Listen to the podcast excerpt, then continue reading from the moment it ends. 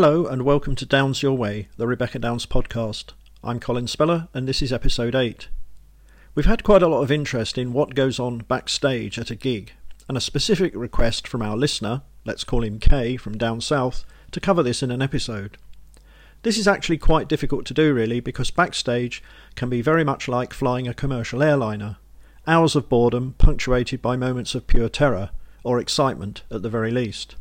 And to the extent that there are stories, and believe me, we have some stories, it is difficult to broadcast some of these on the grounds of, well, libel laws and all that. So, what we thought we would do is take you through the highs and lows of a gig. In this case, our support to the crazy world of Arthur Brown at Nell's Jazz and Blues in London on Saturday, the 25th of January 2020. I'm going to try some live commentary in the build up and as the day itself unfolds.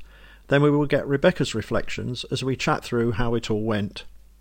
Where does it all begin? This gig was agreed via our agent several months ago, and in terms of organisation, the next step was to get the advancing details from the venue, which set out times of arrival, sound check, stage, set length, and other details. Once I have that, I can work out travel times and agree rendezvous times and points for the band. We travel as six people, five band members and me, in our six seat splitter van, which just about accommodates everybody and all the gear we need.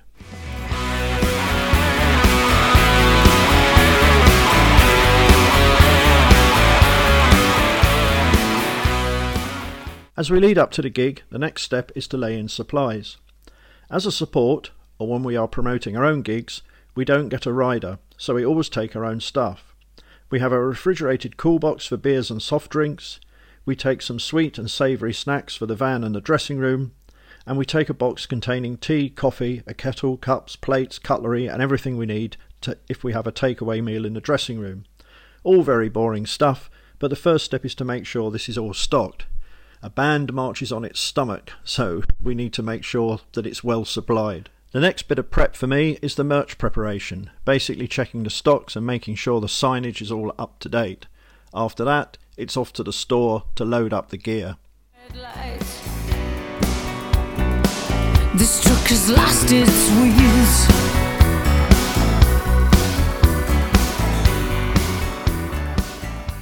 So I've just arrived at our extensive warehouse facility in the south of Birmingham city centre, aka the local lock-up store. Task here is to top up various items of merchandise, pack Rebecca's gear, amplifier, pedals, mic stand, boxer kit, etc., and to basically check the van over. So, fluids, tyres, and give it a hoover out. So, I'll be here about 45 minutes or so and then head back to base for more prep.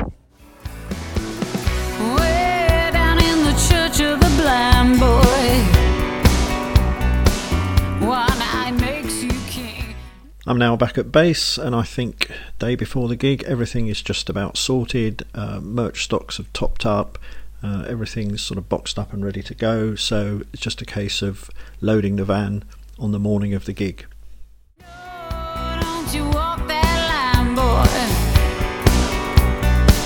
Cause they got you in lockdown.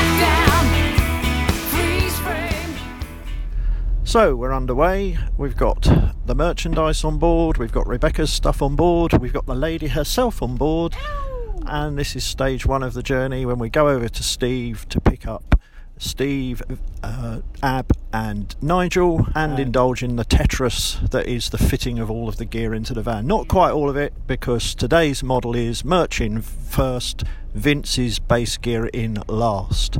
That is variant one of the day. Variant one, ladies and gentlemen, variant one. And off we go!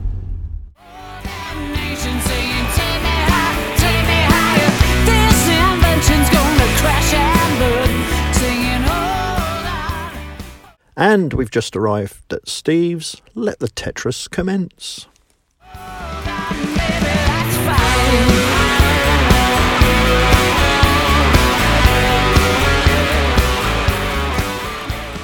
So the van's loaded with everything but Vince's gear, and we're on our way to pick up Vince with five of us in the van.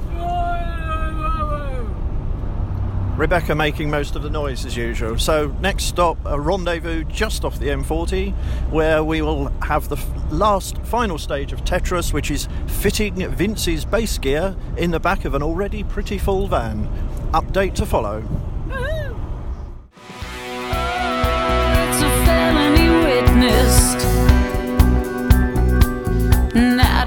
A faceless crime. So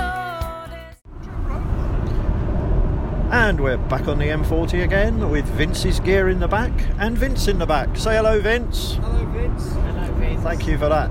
So, next stop is the services, and we're checking again then. Beaconsfield, and twisted. When you walk that So here we are at Beaconsfield Services, where we've stopped for a quick snack break. Voted by the Rebecca Downs Band as Motorway Services of the Year for the last five years, and on the basis of this trip, well on its way to earning the 2020 title. So we're back on the road in a minute for the final run into the venue.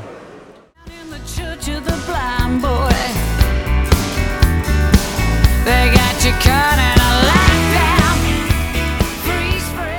So, a few adventures since the last update. Uh, arrived at the venue and finally got in, was welcomed, told where to load in. Unfortunately, the only place to park was in a bus lane. So, after a lot of manoeuvring, we had to park the van opposite, run the gear, cross the road, up a flight of stairs. Fortunately, the headline band were very welcoming and said, No need to bring in your drums, you can use ours.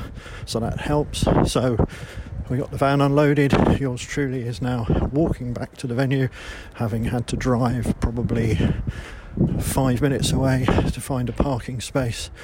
Leave the van, only two hours parking, so I'll have to be back in a couple of hours to pick it up and shift it, hopefully closer to the venue for the end of the evening. Um, all pretty standard stuff for a city centre gig, I have to say. Um, just goes with the territory.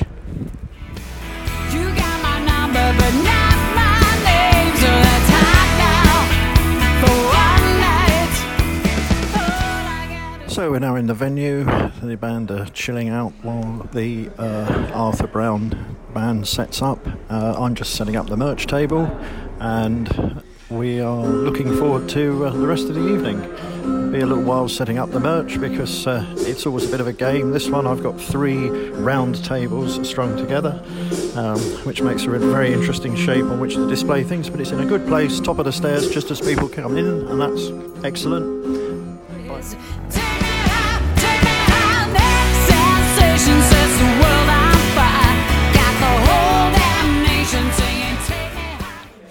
After setting up the merch table, my job is to get all of Rebecca's gear out of the various boxes. So guitar, guitar stand, leads, in-ear mics, in-ear mic transmitter, uh, amplifier, amplifier cord. So I've done all that. Oh, and her own mic on her own mic stand. So I've done all that. That's all set up. So as soon as we get to go ahead to go on stage, she can just pick it all up and carry it on.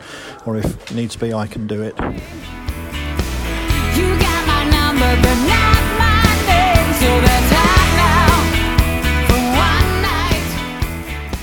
It's quarter past six. The Arthur Brown sound check is hopefully coming to an end, but I've had to leave the venue to shift the van from one parking zone to the other. I've now found a place just around the corner from the venue. It's parked up here, and the paid parking will take us through to the end of uh, payable parking at. Uh, Eight o'clock, and they'll be here for the rest of the evening and quite handy for when we need to get out. So I'm going to go back in in a minute, and uh, hopefully we'll be loading onto the stage, and the sound check will begin. It's always a bit tight when you're a support band as to how much time you're going to get. I think doors are at seven, so uh, we need to get a wiggle on really if we're going to get a decent sound check in. But uh, fingers crossed.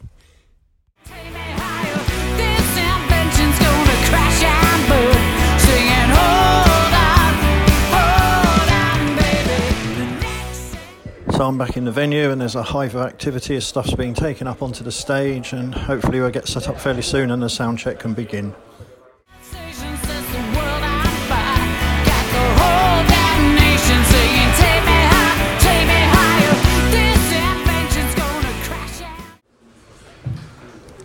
Just a little bit about the venue. For those who don't know it, it's actually quite wide, not very deep. There's a bar at the back, stage at the front. Obviously, there's a small sort of mosh pit slash dance area in front of the stage, and then there's a rail around and a raised area uh, leading out towards the bar. So it'll be packed wide, if not deep, tonight. Um, to the right at the back is a sort of sitting area, and just off that is one of the smaller dressing rooms, not the smallest, but one of the smaller dressing rooms, which, uh, thanks to the generosity of the lead band, we're able to share with them. And in there, you'll find a fridge, a kettle. Um, we bring our own box of tricks, as I've said, so that's sitting on the floor and plugged into the mains. And um, somewhere before the Rebecca goes on, we're all going to have to squeeze in there to keep out of the way. Hopefully, get some food in as well. That's another little task. Singing, hold on, hold on, baby, that's fine. Take me higher. If you wanted a skill set for the modern day musician that goes beyond musicality or business acumen or social media, it will be waiting. The ability to wait. There's a lot of waiting, as you probably noticed. We left Birmingham originally around noon. It is now half past six. Uh, so there's been a lot of sitting in vans, a lot of sitting around the venue, and only now in the background can you hear the strains of Steve's guitar starting up as he prepares to sound check. So, waiting and patience, two important virtues if you're going to do this for a living.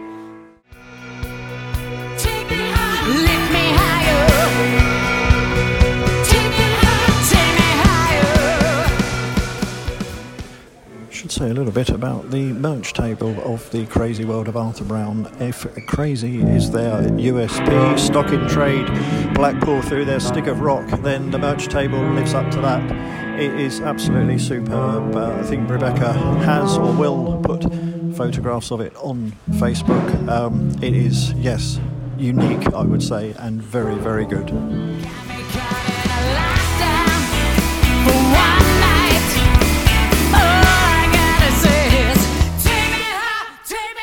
So we're just sat in the area outside the very small dressing room, which is currently occupied by Arthur Brown and his assistants, and we are just digesting the sound check, which was. Uh, t- terse to say the least.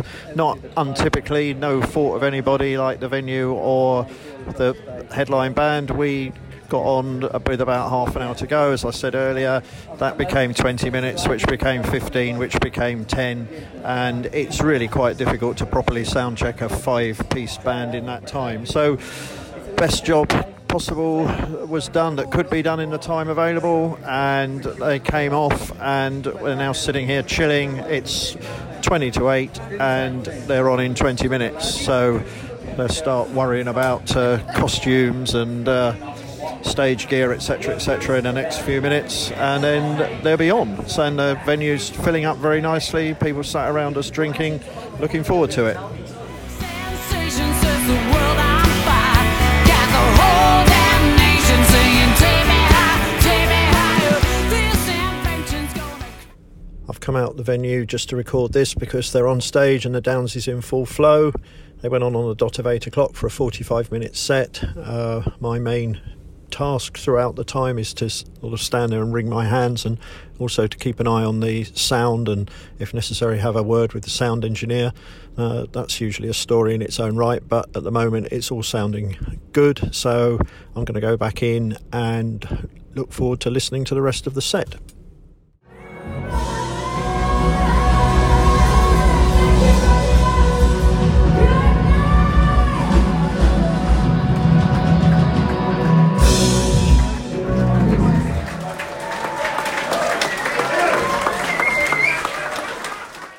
I'm back in the van outside the venue. Uh, gig went superbly, excellent reception. Uh, everybody seemed to have a great time.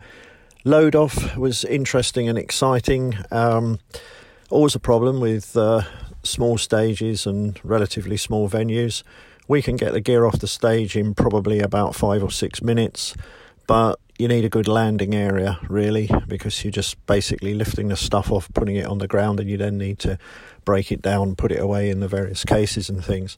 Problem really was that the landing area was stage left and the exit was stage right.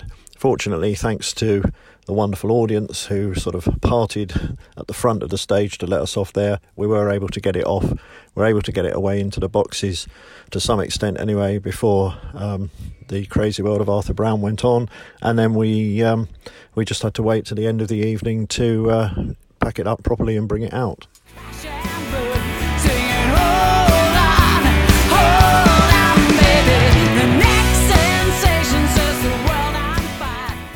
I'm going to be honest and say that the capacity for live blogging went out of the window towards the end of the evening because it was either too noisy or I was too busy.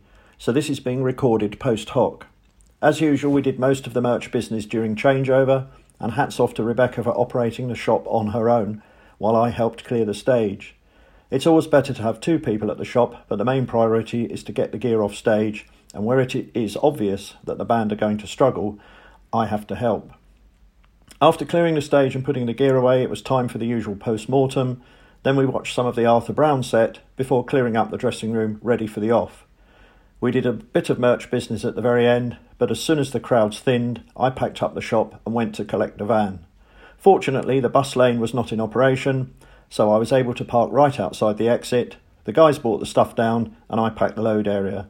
We finally got away about 11:30 p.m. after the all-important idiot check and made pretty good time back with unusually no road closures or diversions.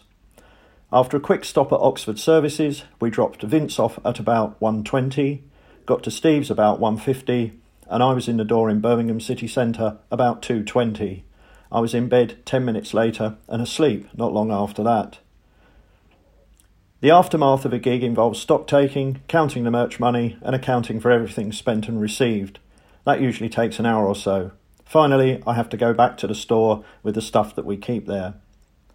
So that was a 15 hour day with at least two hours' work either side of it. Great fun as ever, but the $1,000 question is was it worth it? That's something I will pick up in discussion with Rebecca in a moment. And what about our friend Kay and his desire for some dressing room stories? Not much for you there, I'm afraid, for all the reasons I set out at the start. But I hope you have enjoyed an insight into just what's involved in doing a one off gig at some distance from where we live. World on fire. Got the whole damn nation singing, take me high, take me higher. This invention's gonna crash and burn. Okay, so I'm now with Rebecca, Hello. and I'm going to ask the $1,000 question How was it for you, darling? Um, it, it, it is a thousand dollar question because it can be answered on many, many levels. Okay, from a musician's point of view, it's always great to do a gig, you know, and get on stage. And the on stage bit is the easiest thing in the world, you know. Um, it's everything that surrounds it, which I think is is is what you're kind of asking. The on stage bit was absolutely freaking awesome. I mean, you know, the place was jumping. People were with us from the first song. Everyone was going crazy. We seemed to win over a large proportion of the audience. So, from that aspect, absolutely bloody amazing. Getting to that is another story, as you know, as you've told in the podcast. It's and obviously for me, being the front of the band and the name of the band, I feel uh, very much a responsibility to my band to make sure that gigs go smooth. And, you know, the trouble is, I have no control over that when it's a support, literally none. So it is, you know, um, we had a very, very fraught sound check, you know, which was nobody's fault. It was just that the other band had had problems, which is always one of those things. But then, you know, you've got perhaps not the most, you know, the greatest mindset before you get ready to go on stage. And the day, you know, because of that, was very, very fraught. Um, again, you know, you'd love, you know, the the on stage was amazing, but it is very, very difficult. I think it's probably worth just explaining to people because I'm sure most people know this, but you know, just what's involved with a sound check. Because I, I think you know, obviously we take everything onto the stage, we set it all up, and the sound crew fit microphones as and where appropriate. So that's basically to the drums, uh, to the guitar amplifiers. You've obviously got the vocal mics. You've got the bass rigged through in a certain way. You've got the keys rigged through in a certain way. So the first stage of a sound check is really to check the levels of all of those separate, you know, mic'd up things. And in our case, in addition to the various instruments, we've got a drum pad as well. So there's what two keyboards, set of drums, bass guitar, two two uh, lead, lead guitar, rhythm guitar, two vocal mics, and uh, and the levels of all those have to be set individually and then collectively, if you like. So the sound guy's got to look at how each one sounds one by one, and then how will they sound as you start putting them together. The second element of it, and possibly the most difficult, is then to set the on-stage monitoring Yeah. because I don't know whether any of you have ever stood up in front of a microphone with a full electric band behind you, but I have, uh, in certain unfortunate circumstances, had that experience. Uh, I won't go into why. Um, and I can tell you, you, you cannot hear anything. You cannot hear, well, you can hear the band, but you can't hear your own voice. So that has to be fed back to you, doesn't it? Yeah. and in, in Rebecca's case, that vol- involves in ear monitoring, uh, ditto for uh, AB on the drums.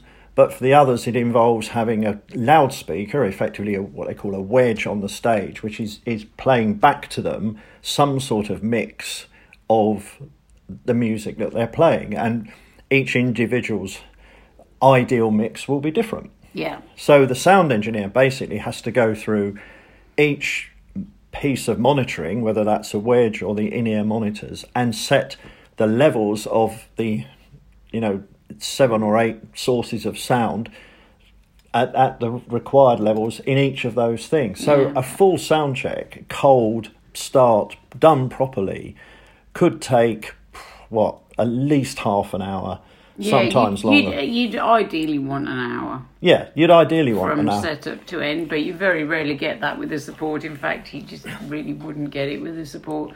So you've got to. So you're already tense because you know that no matter what, this is going to be, you know, running pretty, pretty to the hilt. Also, the thing with in-ear monitors is for us singers, you know, it's very important to have good monitoring. The thing with in-ear monitoring is I'm only going to hear what the sound guy feeds me. So if he doesn't put any drums through, or he doesn't put any guitar through, or you know keys, I just won't hear them. So I need basically a front of house sound with my voice way above it, so I can control my delivery to the microphone and also my guitar above it. Now, on many occasions. I've not had, you know, Steve's guitar. I don't have Steve's voice, even though, you know, it's been set in a sound check for some reason, and we all laugh about it. Sorry, as musicians, that, you know, the sound check goes okay, and then you come to play and nothing sounds the same, monitoring wise, for some reason that none of us can understand. Um, and then, so yeah, a lot of the time I've played a gig not being able to hear my own guitar. So I'm just relying on the fact that I know where my fingers have got to go. Um, not being able to you know, either any instrument, you know, or anything. And if you're in a support situation, sometimes, you know, you can ask the sound guy over the mic to try and correct this, but you don't want to spend too much time doing that because you've only got like half an hour and people are stood there in front of you and these aren't generally your crowd. They're you know new people who are seeing you so they're not going to be very impressed if all you do is stand there and go oh mate can I have a bit more of my vocal in my ears? You know so you're under you're under a real pressure and a lot of the time if you see me take one of my ears out it's because I need to hear what's going on on stage because my ears are failing me so I'm trying to basically get a double whammy. So I'm a lot of the time I would say 90% of the time, I'm not hearing what I need to hear, but I'm delivering you a gig when it's a support. Yes, yeah, so I was at a uh, music managers forum meeting one night, and a guy there was asking me what I did, and I told him about the the act and the size of the act and what going to a gig involved. You know, like a potted version of what we've just been through, and I could see his wincing and sucking his teeth. So I said to him, "Well, what do you what do you do?" And he said, "I manage DJ producers." and I said, "Well, what what do they go out with?" And he said, "A data stick." If only. if only. So uh, presumably they have to sound check, check as well. Um, other thoughts? I mean, uh, what did you make of Arthur Brown? That was interesting. I actually thought he was he was a lovely guy. Like all of his band are absolutely lovely, beautiful people. That is a rarity, so I'm going to cling on to that. He was absolutely adorable. Um, on stage, you know what? I think they do really well in in theatres because the setup uh, with the visual aspect as well could be seen better by the audience. Um, so I think he'd do really well in theatres. I actually thought the show was great because, but it's it's something completely different. It's not watching a band; it's watching a show. Yes, I, I think you, look at the costume changes they do, and the they need somewhere on and off stage, don't they, Mm, to they get to get on and off. And as I've described already, it was a pretty tight fit without having to add that dimension Mm. into it. So uh, yeah, I agree. I I thought it was amazing. Really, it was. Mm. Uh, I'd not seen it before, and I mean the guy's just incredible. I mean, given He his is. age, you know, He a is, real yeah. advert for uh, people continuing to perform. You know, well, basically till they drop, really, because he was. But he was absolutely astonishing, and as you say, a re- really, really nice group of people. Okay, so well, I don't know any any other observations you want to make on the on the day. I mean, I think we've covered all of this I think oh, the only other, the only thing I would like to sort of make clear is my stress levels at a mm. gig like that. Um, going so far, and because of rightly or wrongly the responsibility that I carry towards the guys in the band and making sure they're okay and they're having a good time and everybody's okay. Yeah, this my stress levels are I can't even tell you through the absolute roof. Maybe I should just be a diva and just think to hell with it, but I just can't. You know, I love these people. Remember this band, you know, I know people are paid, but then, you know, when you think of the actual hours involved, no matter, you know, payment isn't really a part of it. They must enjoy it, you know, else they wouldn't do it. Um, but it is a whole day experience. That tiny, tiny part of it on the stage is a minuscule element of what consists of the day. So, yeah, it's a very stressful experience for me, and it's always great when the on stage goes well. Regardless of my in-ear sound or whatever, I just I've just come to the point where you just have to put up with that and get on with it. Um, but yeah, it's highly, highly stressful. That's all I can say. It's interesting that a lot of the minor TV stations carry these. Um, what do they call them? You know, real life documentary things where they follow people doing some sometimes a bit quirky, but mostly sort of ev- everyday jobs. You know, driving lorries, and they always do it eh, with a kind of sense of of. Of Doom. do, yeah, or drama, don't they? Yeah, Try and yeah. add drama. You know, will he gets to his destination before the boat leaves? Yeah. And I thought, well, we could have done this whole podcast like that, couldn't we? And to be honest, you know, you wouldn't have to go perhaps as far as they do in some of those programs No, to add the, drama, to add the sense of drama. drama, particularly around the getting on the stage, getting off the stage, the sound check. That that in that in particular, uh, you know, there's pl- there's plenty of. Uh, drama there quite naturally really so well anyway at least we can look forward to the fact that the next three gigs we're doing after this are all headline gigs uh, we're going to the forum at darlington uh, the edinburgh blues club and the icebox in glasgow and so we will We will see you there. we'll see you there and we will be less stressed we will be less stressed and and I yes, thank the Lord. Thank the Lord. So, okay, thank you very much for listening. Uh, once again, as ever, there's a discount code on the merchandise.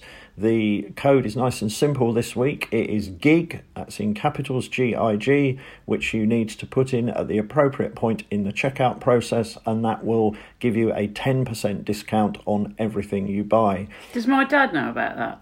Uh, no. Because you know what he's like about giving people discounts. Sorry, sorry, sorry. if, you, if any of you have met my dad, you'll know that you'll know what. No, I tell You're I- giving him a discount. Yes, Dad. Oh, sit down. Anyway, please. Yeah, sorry, Colin. Please do continue. No, I don't think uh, I, I.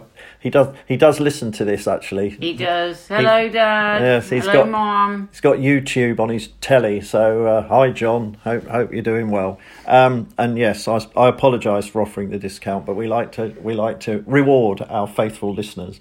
So thank you very much for listening. We'll be back again in a couple of weeks' time with another one of these. As ever, if you've got any feedback or any suggestions, please send them through, and we will do our best to incorporate them in future episodes. But for the meantime, it's goodbye from me and It's goodbye from him. Good night. good night.